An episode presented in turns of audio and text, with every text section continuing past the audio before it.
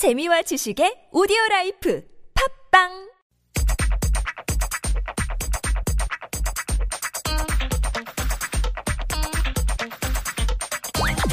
Did you know? Did you know? Did, did, did you know? Did you know? Did you know? Did you know? Did you know?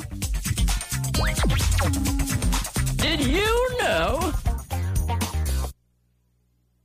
It's Koreascape on TBS EFM 101.3 megahertz in Seoul and surrounding areas. And did you know is this little thing we do with the Seoul Global Center? They send over communications officer Michelle Kang every week, and she schools us on some general details of life in Korea. How appropriate for you to school us this week, Michelle. Hi, by the way, on um, on Confucian culture as we approach Teachers' Day. Yes, a big deal in this country, isn't it? Hmm, right. Part of Family Month. Sure, right. So we have Children's Day, Parents' Day, and then this Teachers' Day. Um, it's a special day for students and teachers. Um, and then students would give a little red carnation, sometimes with small gifts or cards to their uh, teachers. And then there's even a song for teachers here. So, A teacher's song. Mm-hmm. Are you going to sing that for us today? Um, somebody else. Okay. Yeah, I'm not going to put you on the spot. Don't worry. Oh, wait a minute. Our producer is saying they've got it. So she's just queued it up. There it is in the That's- backdrop. Is that the, okay. car- the the teacher song Teacher song, right. sung by adorable children, as Mm-hmm. these songs tend to be? Right. Did I hear somewhere that um, carnations were kind of going out of fashion as a thing for teachers, or did I misread that?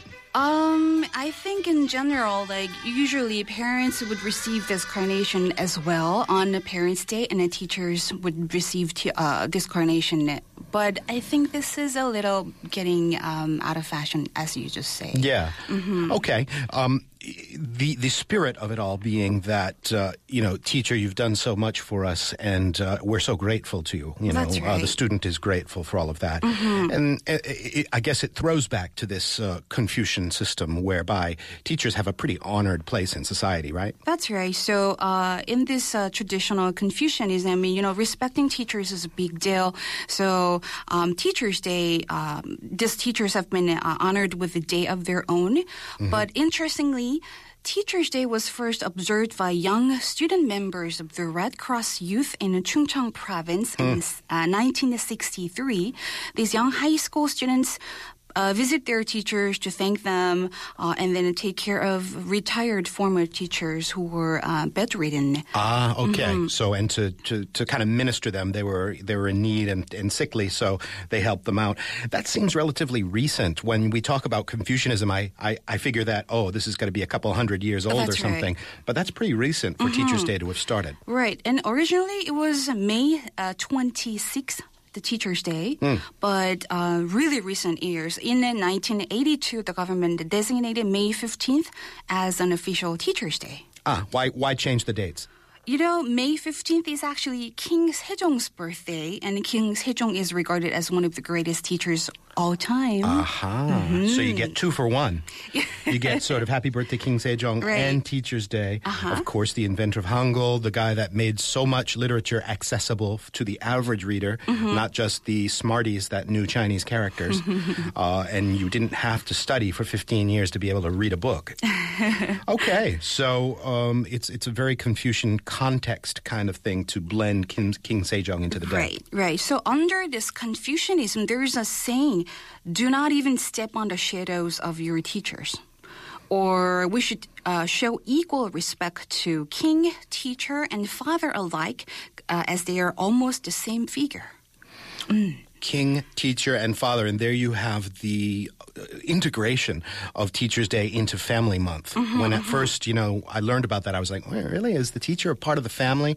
But in that Confucian framework, the teacher is almost as important as the That's father. exactly right. Yes, right. Okay. Uh, and then in Old Korea during the Joseon Dynasty, building a relationship between a student and a teacher was very different from modern times. Well, nowadays you would just go to a school and then meet a teacher and that's it. But Mm-hmm. um, back then, students would have to ask for permission from a teacher to take them as their disciple. So they would have to show uh, the teacher the highest level of respect and then politely ask whether they can stay study under that teacher. Uh-huh. So if the teacher says yes, then this mentor and then student relationship can uh, be set in motion. Okay, very different from you know just getting on the school bus and going to District X for your your schooling uh, in a mandatory kind of way. It was a great privilege to get a good teacher back in those days. So uh, you always hear what's I keep forgetting this vocabulary word. Is it sungsa? The the word for teacher, the fancy word for teacher. 스승. Sisung, that's it. Um, so it's kind of like a great teacher or a special teacher, right? Right.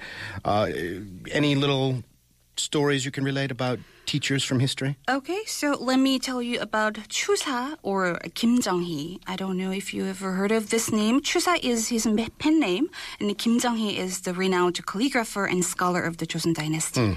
He was a member of the royal family. He was a child prodigy. You can actually see his uh, work if you go to the. You see the plaque above the Bonsa Gate. Oh yeah. That's done by uh, Chusa Kim Jong-hee. Bong, Bong, Bong Temple. Un, not Bongwon. Not Bongwon. Bongunsa Temple. Okay. Right. Yeah. I used to live near Bongwonsa. I don't remember the oh, inscription, Oh, okay. but you're saying Bongunsa. Okay. sa. in Samsung-dong area. Got it. And then he's known for creating the Chusache or his own writing style. Um, so he was renowned in Korea, of course, but also in China as his reputation spread to China. And the Chinese intellectuals wanted to get acquainted with him and then learn from him. Uh, but in the meantime, he admired a grand scholar in China. Uh, this Chinese uh, scholar uh, name is Ong Bang Kang. I hope I pronounce it right. But he collected samples of his writing and then dreamed of him even though he had never met him before. But he made a pilgrimage to Beijing to study uh, Chinese culture and history. And then he, there he finally got the chance to meet his idol. So the teachers in the old days were kind of like the rock stars of their time in a way. Mm-hmm. You know, had adoring fans and disciples. When you said that uh, he created his own writing style, do you mean the use of words or do you mean like the penmanship? Mm-hmm. Penmanship. Okay, the flair in his, Yes. his writing down of characters. Okay, so it differs uh, in terms of uh, nationality or residence, uh, what the teacher student relationship is. Obviously, here in Korea, extraordinarily special. Um, this Chusa, he had his own sort of Chusache writing style. Anything else uh, that distinguished him as a, in terms of the teacher student relationship? Okay. Um, this Chinese scholar and then himself had a really strong relationship as a student and a teacher. And uh, when Chusa was having a really hard time, like at the height of his career, he became a political scapegoat. So he was sent to exile in Jeju. Uh, so he went through so many hardships he has never experienced before, like his best friend died, his father was banished, and his wife died as well.